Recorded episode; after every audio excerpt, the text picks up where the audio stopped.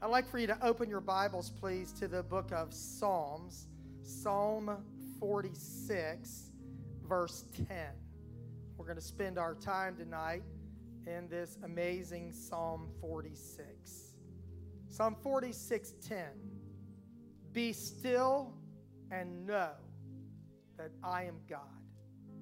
I will be exalted among the heathen. I will be exalted in the earth. Tonight, I want to speak from that phrase be still and know that I am God. God bless you. Be seated, please.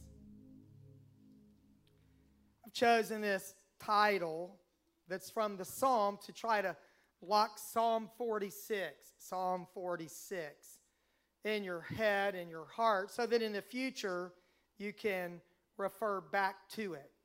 Psalm 46 is addressed to the chief musician for or by the sons of Korah.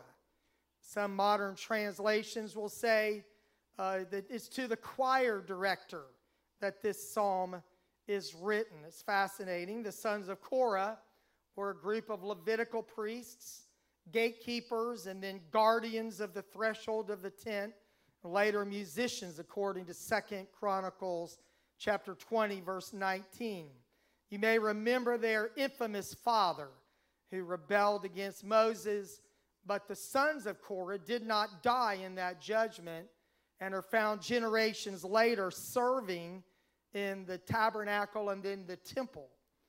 And the precise history of these Levites is really not known. And then he says that this uh, psalm is to be sung or performed on Alamoth. Now, that's a really interesting words, and scholars try to understand what it means. It actually may seem, mean uh, instruments that are played in a higher octave, or first tenors, or sopranos. The New Living Translation actually says to be sung by soprano voices. All the sopranos, raise your hands. This should be ladies, in case you're wondering. if you don't know, you could be a first tenor, but soprano, just to clarify that uh, for the most part. Some guys can sing really high, and it makes you jealous, right? They're so good.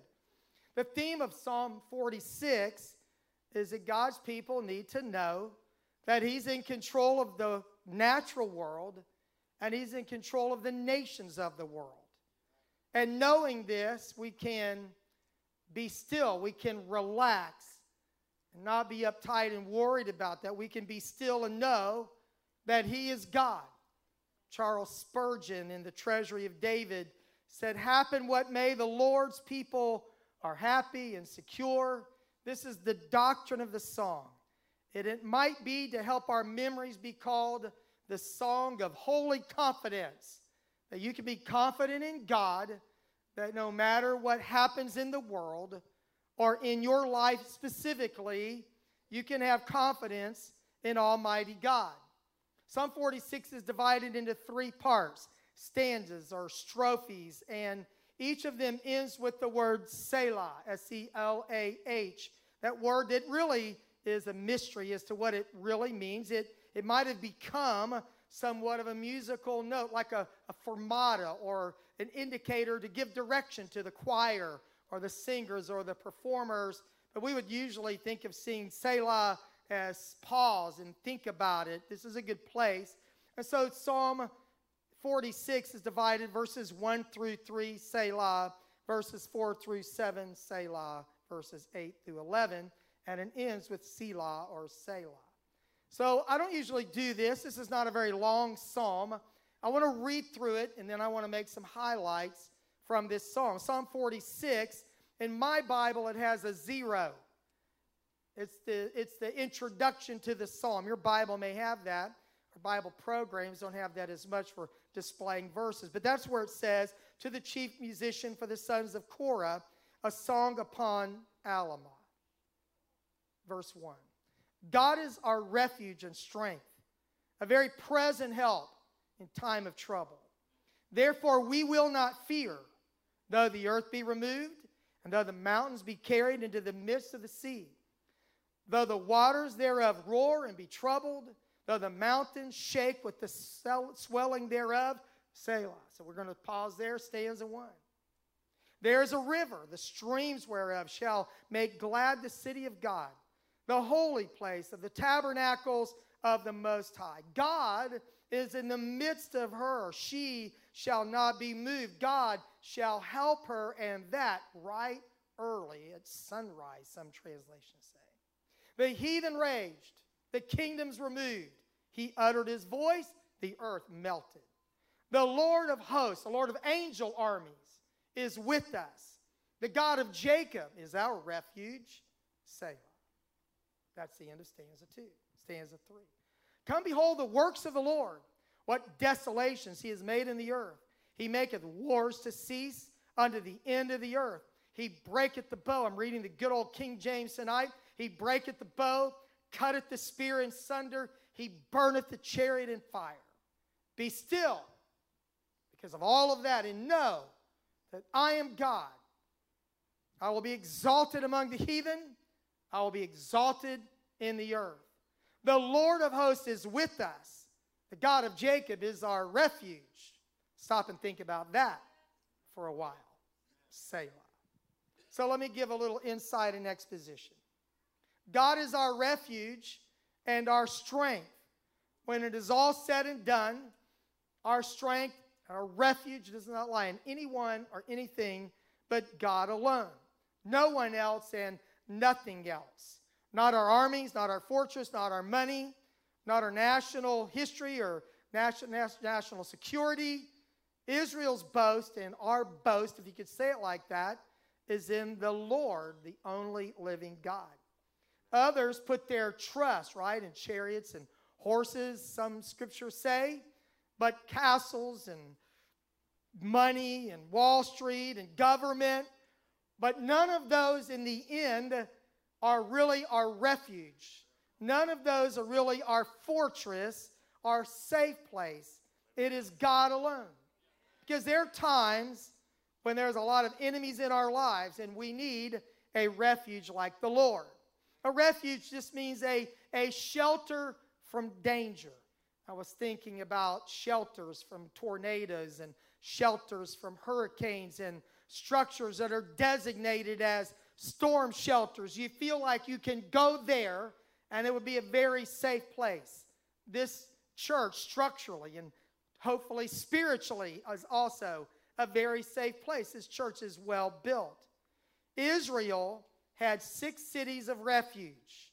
They had Kadesh and Shechem, they had Hebron and Golan and Ramoth and Bezer. But in all of those cities of refuge, where a manslayer could run and have a fair opportunity to live, God Himself is really our city of refuge. That strong tower the Bible talks that we talks about that we can run into and be saved. God Himself is our refuge. He's also called in the Bible our fortress, Psalm 91 2. And I don't want to pull a lot of other scripture in tonight, but God is a refuge and a fortress. Amen. My God, the psalmist said, in him will I trust. But the Lord is also our strength. The Lord, amen. God is my refuge, my fortress, my strength. And then in verse 1, a very present help in time of trouble. Amen. In this first verse, there are some very strong words refuge, strength, time of trouble. Easy to understand. But this help in trouble means that God is always ready to help. Now, I had the words of an old song in my notes and I, I took them out. You know that song that said, He's an on time God? Yes, He is. May not come when you want Him, but He'll be there right on time. I don't know if that song is really aligned to this psalm, but I found in life that He is an on time God. And that is really what this implies that He's a, a very present help. That when you need help, He's there. You can shout His name, cry His name, and He is there instantly. He is omnipresent, so He doesn't have to come to where you are, He's already where you are. He's a very present help in time of trouble. Amen. Now, Psalm 46 gives us a view of how we should face troubles in life. And if we know verse 1, that God is our refuge and strength, a very present help in time of trouble, what we're going to get into in this psalm is some trouble. But before you go into trouble, this is your mindset. We are predisposed to believe in God. So when the storm hits, we, before the storm, have already decided that God is my refuge, my strength, a very present help in time of trouble. And we have that verse because there will be trouble. Not the absence of trouble, but there will be trouble in, in our lives. And He's a very present help in a time of trouble. And I say that because it is not good to start trusting in God after the trouble or in the trouble, but you should go into trouble, amen, knowing that He is your refuge, your strength, a very present help in time of trouble, amen. Because God is all powerful, omnipotent. Before calamity hits, we already know that He's in charge and that He will prevail. So, our trust in God now, before there's trouble, and you may be in a season of trouble now, prepares us for the trouble. When we face those difficulties, we know that God is trustworthy, that He is a refuge, that He is strong, and He's there when we need Him. Verse 2. Therefore, will uh, therefore will not we fear. Verse 2. And, and he tells us some circumstances here. And all of these have to do with the natural world. And you could say this is maybe an exaggerated worst case scenario. But look at what he says. I know he read through this. Though the earth be removed, though the mountains be carried into the midst of the sea, though the waters of the sea roar and be troubled, and the mountains shake with the swelling of the sea. Stop and think about that, Selah. Right? Now, I learned in Bible college, and some of you learned before I said this, but I've said it here through the years. When I was in Bible college, Sister Ruby Martin said, when you see the word therefore in the Bible, you need to see what it is therefore. Why is that word there? It's pointing back to something you know or should know that gives you understanding for what is going to be said next. So, because we know that God is our refuge and fortress, a very present help in time of trouble, Therefore, we will not fear when these kind of natural calamities happen. He doesn't list here earthquakes, hurricanes, volcanoes. He doesn't list things like that. But he points to some very serious things that can happen in your life. But because I know who God is, I can face those things. I go into them knowing that I can trust God. He's my refuge, my strength. Now, this psalm is a real psalm. It doesn't say that there will not be trouble. You don't have to fear because your life's going to be perfect. You don't have to be fearful because your life will be imperfect, but God will be with you. He's a very present help in time of trouble. This psalm is realistic that prepares us for the troubles that we will face in our life. It's there's real powerful poetry here, you know, that he describes the shaking the earth. He doesn't use the word earthquake, but it sounds like that. Mountains are falling into the sea, tidal waves are coming from the ocean, and the mountains that remain are shaking with all the trouble that's going on. This is a huge natural disaster that the psalmist is talking about, and hopefully they wouldn't all happen at the same time, right? But if all these things happen, when the earth quakes and mountains shake and waters rage and mountains heave, when all of that and it looks like the world is falling apart, the psalmist says we will not fear. Now, I think it might be wise to flee, find a safe place, right? But he's a very present help in time of trouble. In this first stanza of this psalm or strophe, this section, all these forces that are chaotic are in the natural world, the cosmic disorder that can happen. And everything that could go wrong does go wrong in those verses. And in all of that, when everything around us in the natural world crumbles and falls, that God is still strong, He's still a refuge. He's still a very present help in time of trouble. And when order turns into disorder, God does not check out. He is a very present help there. He's an unshakable refuge, a safe place that you can run to in the worst circumstances of life. Amen. And this trust is expressed as a personal testimony. We will not fear. Now, you cannot always control your emotions, but you can inform them.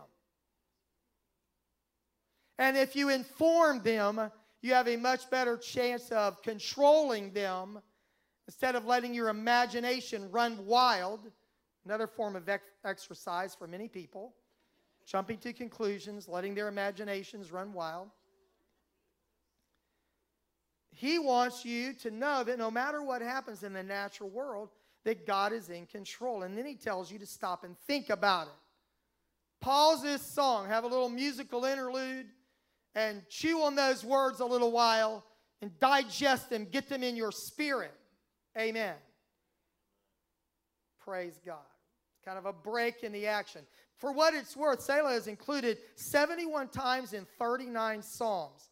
And in 31 of those Psalms, they are directed or addressed to the choir director, the choral leader, that, that person that leads the music in Israel. So that's interesting that it, it seems to be some type of a musical instruction for whoever's leading the choir to give people time to stop and think about it, to pause and ponder that when the world is turned upside down, you can trust God. Stop and think about that, that He will be your refuge, your strength, a very present help in time of trouble. And then look at verse 4. There is a river. Now, we've just heard about seas roaring and mountains falling, but now we've got a river out of nowhere, the streams whereof shall make glad the city of God, the holy places of the tabernacle of the Most High. God is in the midst of his people, Jerusalem. She shall not be moved. God shall help her, and that right early. In verses 2 and 3, we heard a lot about a lot of calamity and trouble and chaos in the earth. But in the middle of all of that, now we have the city of Jerusalem, you know, the place of God's people, the place then of God's presence, that is a place of safety. Now, I'm just apply that to say that I feel like it is important that we make the church not just this physical building, but this local church, a safe place for people. But ultimately, it is God who made Israel or Jerusalem a safe place. So you've got the contrast of the raging waters, and then you've got this, this river flowing there. And what's interesting about this is in Jerusalem, there is no river, there was no river. There might have been a stream or two or three that trickled through Jerusalem, but no river of any consequence at all. But it's interesting also that in Ezekiel 47 and in Revelation 22, there is a description of a river that would flow out of the temple itself in the city of Jerusalem, in a place that God would prepare and be there in a latter time. So the Old Testament prophets kind of see this, and the psalmist of Psalm 46 writes about this a future reality of a river in Jerusalem. And this river, of course, it brings life and it brings gladness, it brings joy to people. So I'm going to apply that right now. That we can all be here in the city called the church, right? Heavenly Jerusalem or Zion, you know, it's compared to Jerusalem. But if there's not a river flowing here, of the Spirit of God, if God doesn't do something supernatural and miraculous, we could name this something else other than the church and the people of God. But it is a river of the Spirit of God that flows among us that makes this a safe place and a place of joy. Amen. This divine protection of God is what is meant here, that God is in the midst of her. He's going to help her at daybreak, He's going to help her right early. Jerusalem does not have to be afraid of all that is going on. Amen. And he tells us in these verses of all the things that are going on in natural life uh, that is not really good at all. Amen? Verses 6 and 7. So earlier we, we, we were reading about natural calamity, right? So now we're going to move into political or moral decline. The heathen raged, the kingdoms were moved. Sounds like 2022, doesn't it? And then out of nowhere, he uttered his voice. The earth melted. The Lord of hosts, the God of angel armies, is with us. God of Jacob is our refuge. Stop and think about that. Now, in verse 6, and, and you'll see a little more of this, the psalmist is writing not about mountains and earthquakes and seas, he's writing about evil people. So we learned already that God is in control of nature. But now we know that in the middle of a world that is turned upside down, is rebellious against God, a world that is raging with violence and evil and everything that is against God, these kingdoms being moved, that God, in a moment of time, can utter his voice, the earth melts, and for us, the God that controls the angel armies of the universe is with us. And the God of Jacob, we know Jacob, that patriarch, he's our refuge. He tells us refuge again. The word is common in Psalm 46. These nations are in this incredible uproar. Verse 6. Well, I've already said this in a way. The heathen rage, the kingdoms were moved. He uttered his voice, the earth melted. Verse 7 The Lord of hosts is with us. I want to go past that. Amen. Stop and think about it. Amen. There's a river. We know that. This place where God is in the midst of that, and no matter what heathen do. Verse 8. Verse 8. Come, behold the works of the Lord. Now stop right there. Now, if you just read that one phrase, you might think he wants you to come look at the natural world, the beauty that God created, and he wants you to look at a lunar eclipse and how amazing that was, right? Come behold the works of the Lord. But if you keep reading this verse, you find out what the psalmist is writing about.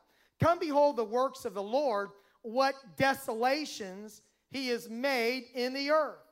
That God has stepped into this world of evil people where heathen are raging and trying to turn the world upside down, and God has made a desolation of them. The picture that verse 8 paints is of a silent, broken battlefield after the horrific clamor of battle that God has annihilated his enemies. And when did this happen? This may be a picture. Some scholars say that this psalm may be, have been written on the occasion of God delivering Israel out of the hands of the Assyrians. We do not know that for sure, but let me just give this as a taste, case study of what God can do. This is found uh, in 2 Kings chapter 18. So, what if this psalm was written about this? It could have been. Hezekiah is king, and the Assyrians come against him and they come against all the fenced cities of Judah and they capture them. Now, this is a longer story in the Bible. It starts in 2 Kings 18 13 and goes through chapter 19, verse 36. So I'm going to summarize to get the salient points from it. The Assyrians, they come and, and they launch an assault against Jerusalem. And then they start intimidating them. Who is Hezekiah? Why are you trusting him? No other nation has been able to stand before us. Who are their gods? Your God's no different than them.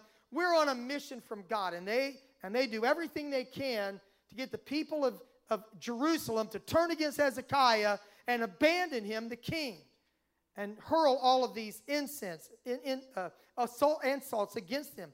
Has any of the gods of the nations delivered at all their land out of the king of Assyria? We want you to know, little teeny nation over here, you're nothing to us.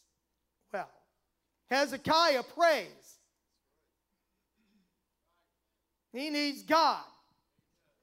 And in 2 Kings 19 32, the Lord makes a statement. Thus says the Lord concerning the king of Assyria He shall not come into this city, nor shoot an arrow there, nor come before it with a shield, nor build a siege mound against it. By the way that he came, by that same way shall he return. This is a good prayer to pray right now uh, for some countries, against some countries.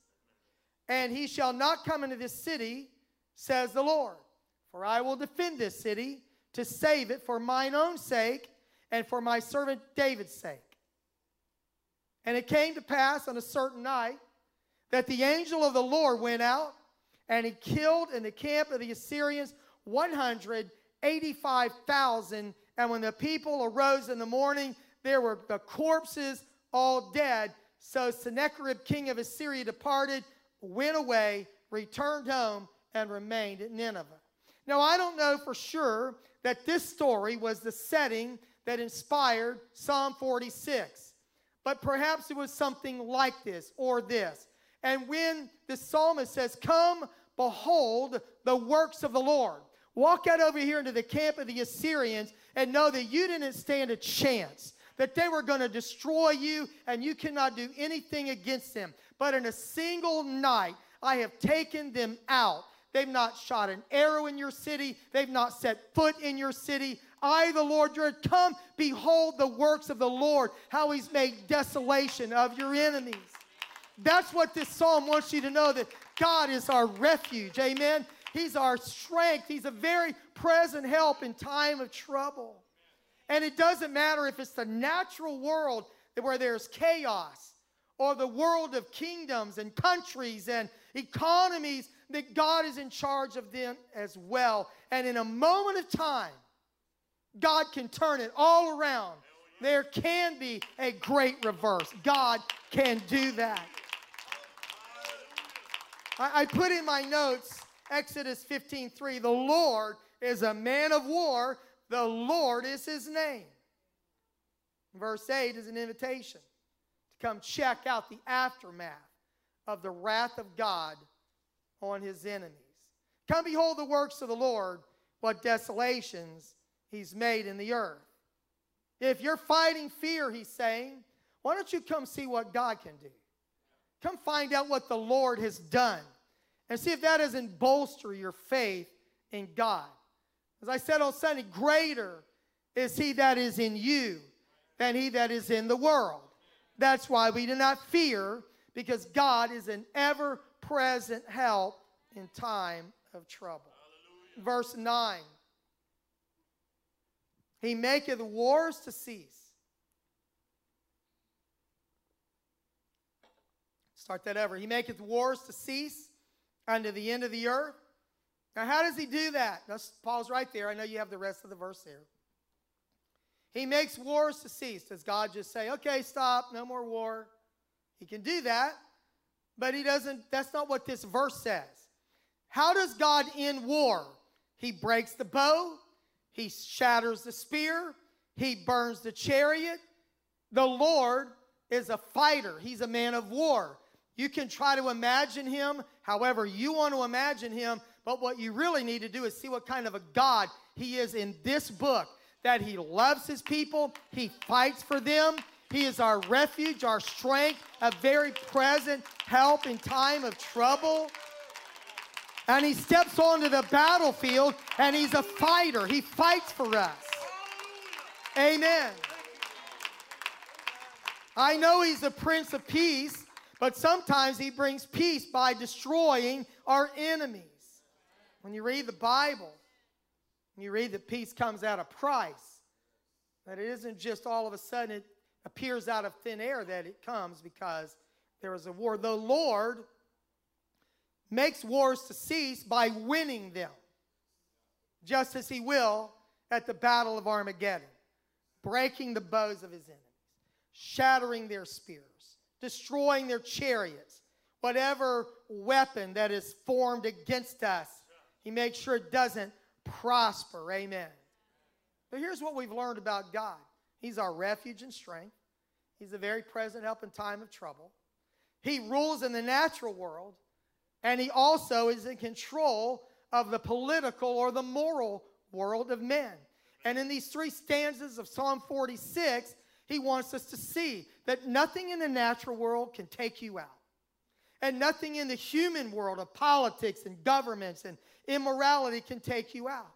And that the Lord, in the middle of all of this trouble, can give you a provision of water to the people in his city. He can make a river where there's not a river. And he's in the midst of our people to help us. And we just learned that he ends wars by winning them. And when you know all of that about God, then you can get to verse 10.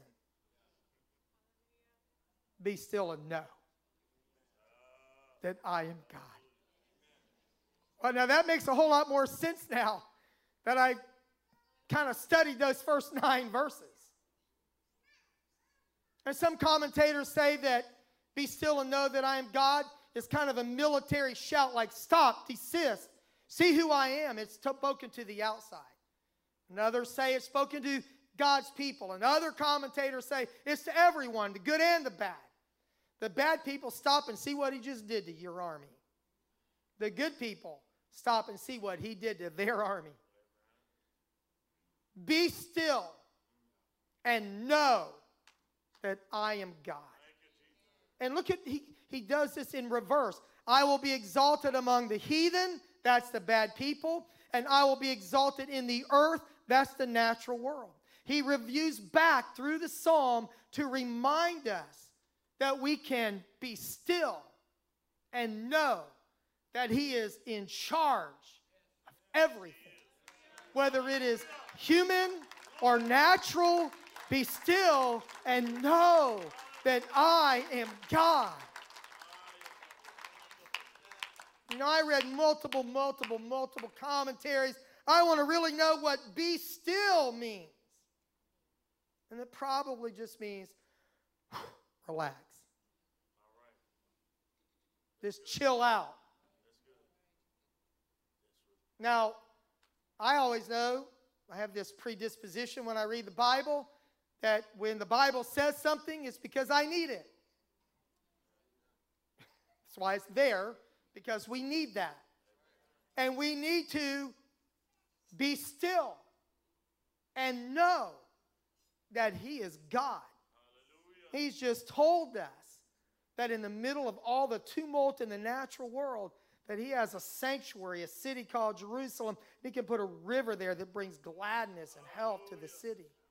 He's already just told us that no matter what happens in the political world, all the armies that are coming against you, and if it was written about Assyria and Sennacherib and Rabshakeh that, that, that insults them, that God can in a single night take them out and sort of, you know, just pack up and say, you know, I don't think we're going to attack Jerusalem after all. I've just had a little change of mind here. Be still and know. I don't feel, you don't have to feel anything about that. Be still and know, he said, that I am God. I rule everything. I've already predetermined the outcome. So be still. Relax. Stop. and realize who He is, that He is on our side. Because only when you stop and stop your struggle to try to solve your problems your way without God, will you see God work. Amen? He'll be exalted among the heathen. He'll be exalted in the earth. I've already said this, but this is where it is in my notes and summarizes the two dimensions of the power that God has overcome in the natural world and the political world of two stanzas previous. He rules the men and he rules the natural world. And ultimately, he'll prevail so you can stop and, and be still and know. Now, remember in the first verse, we learn that He's our, our refuge, our strength, and ever present help in time of trouble. And we will not fear, even though the world gets turned upside down. So, this, this psalm, I told you it's a, it's a realistic psalm about life. And I was reminded of Hebrews 11 and the, the turning point of Hebrews 11, the heroes of faith. There are some people that saw victory from trouble, and some saw victory through trouble. Some were delivered from death, and some were put to death. So if we think that because God is in control, that our life is going to be heaven on earth, then that's not realistic. And I spent a whole month teaching on this about messages to the dispersed church. But when you read Hebrews 11, I'm starting in 32, I'm just kind of perusing this. What more should I say? Time would fail me to tell you about Gideon, Barak, Samson, Jephthah, David, Samuel, all the prophets. Through faith, they subdued kingdoms, wrought righteousness, obtained promises, stopped the mouths of lions, quenched the violence of fire, escaped the edge of the sword, were out of weakness were made strong, waxed valiant in fight, turned to flight the armies of the aliens. Women received their dead, raised to life again. Stop right there. I should have put this on the screen, but, and then it says, and others. And someone preached years ago the other side of faith. Because on this first side, that's where I want to be. I want to be raised from the dead. I want everything to go really good. And, and there are men and women in your Bible who saw everything turn around and, and life went well for them.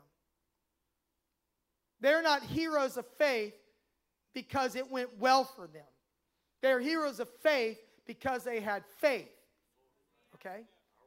But in the middle of verse 35, it says, and others were tortured, not accepting deliverance, that they might obtain a better resurrection. And others had trial of cruel mockings, scourgings, bonds, imprisonments.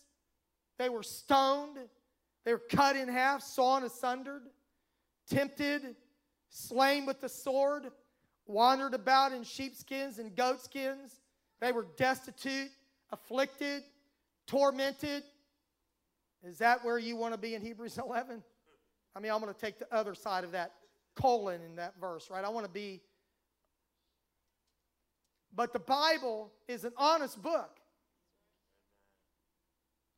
And the Bible says of them, verse 38, of whom the world was not worthy. I love that phrase. The world was not worthy of people of that character, of that kind of faith. They wandered in deserts and mountains and dens and caves of the earth.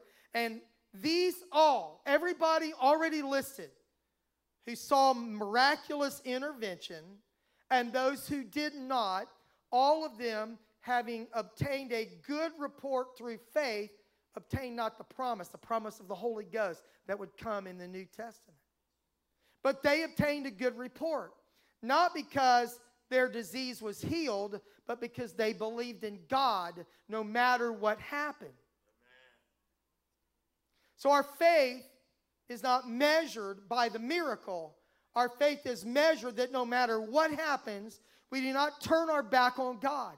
And we recognize that in a moment of time, though the natural calamities or political upheaval, that God, in a single instant of time, remember when Jesus said, I saw Satan like lightning fall from heaven? Is that 186,000 miles per second? Like speed of light, whatever? I saw Satan. So, how, how long did that battle last when God said to the devil, You're out of here? It wasn't a 15 round boxing match with a technical knockout. We didn't fight to a draw. How much authority does the devil have, and how much authority does God have? He's a prince and power of the air. God has delegated to him some authority, but God's power and authority is infinite. It cannot be measured. So whatever whatever Satan brought to the battle that day, from God's perspective, when he said you're gone, it was just like that. The Bible said in Revelation, they will narrowly look on him and said, Is this the one that troubled the nations? Is this the guy that's caused all this trouble for all these years? I'm saying that to let you know that God, in his time, has all power in heaven and earth. There is nothing that can stop him, not even for a second. Amen. So be still. Be still and know that he is God. And he will be exalted among the heathen. He will be exalted in the earth. Amen. Well, you can stand because I'm going to wrap up. Verse 11.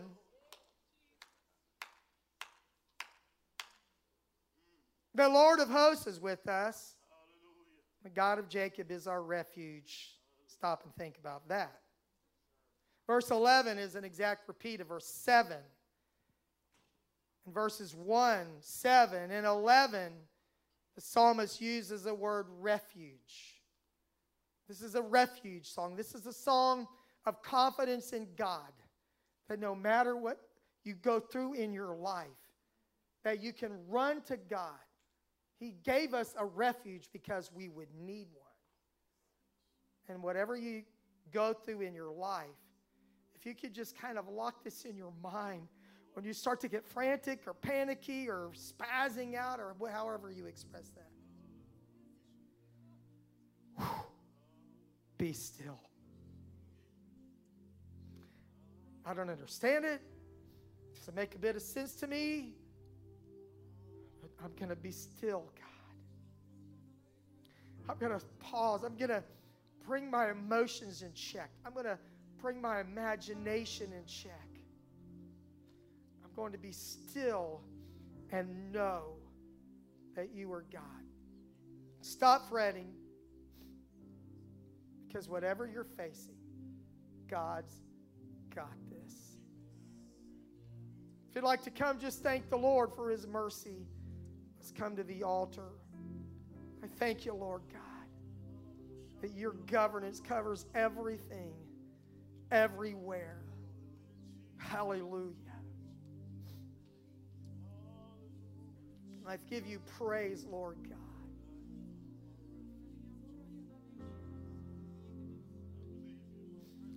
If you'll just come stand, I want to just tell you a little quick story. 1974, a tornado ripped through the town of Xenia, Ohio. I know this story. I tried to find the details of this again. I cannot find it anywhere. The aftermath of that, a man who lived in Xenia, Ohio, wrote a song that is called Peace in the Midst of the Storm. Anybody know that song? Thanks for all the older people. The verse goes like this When the world that I've been living in collapses at my feet, when my life is shattered and torn, Though I'm windswept and battered, I'll still cling to his cross and find peace in the midst of the storm. There is peace in the midst of the storm tossed life. There's an anchor, there's a rock to cast my faith. Jesus rides in my vessel, so I'll fear no alarm. He gives me peace in the midst of the storm. If you're interested in finding that song, you can Google the song Brooklyn Tabernacle, Shirley Caesar, and others.